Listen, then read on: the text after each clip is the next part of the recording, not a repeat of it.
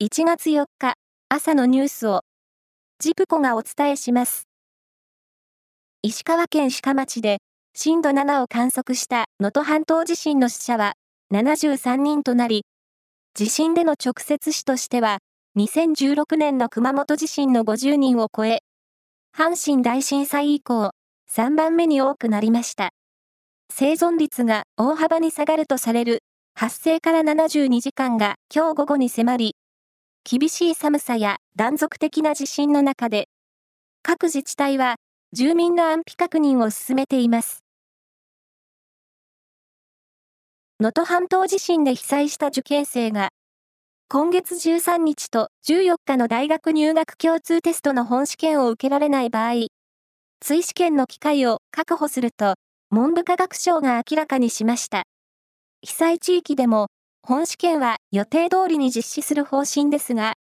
27日と28日の追試験の会場を特例的に石川県内にも設置します。羽田空港 C 滑走路で日航機と海上保安庁の航空機が衝突して炎上した事故で、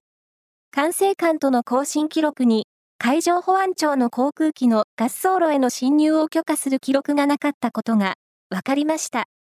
一方、海上保安庁の航空機の機長は、管制の許可を得た上で侵入したと説明していて、運輸安全委員会が経緯を調べています。アメリカンフットボールの日本選手権、ライスボールが、昨日、東京ドームで行われ、富士通がパナソニックに16対10で勝って、3年連続8回目の日本一に輝きました。一方、敗れたパナソニックは、8年ぶり5回目の優勝を狙いましたが、3年連続の準優勝でした。新春恒例の箱根駅伝は昨日、袋のレースが行われ、青山学院が10時間41分25秒の大会新記録をマークして、2年ぶり7回目の総合優勝を果たしました。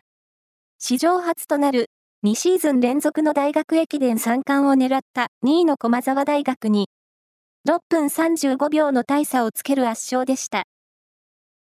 このほか、城西大学が過去最高の3位に入りました。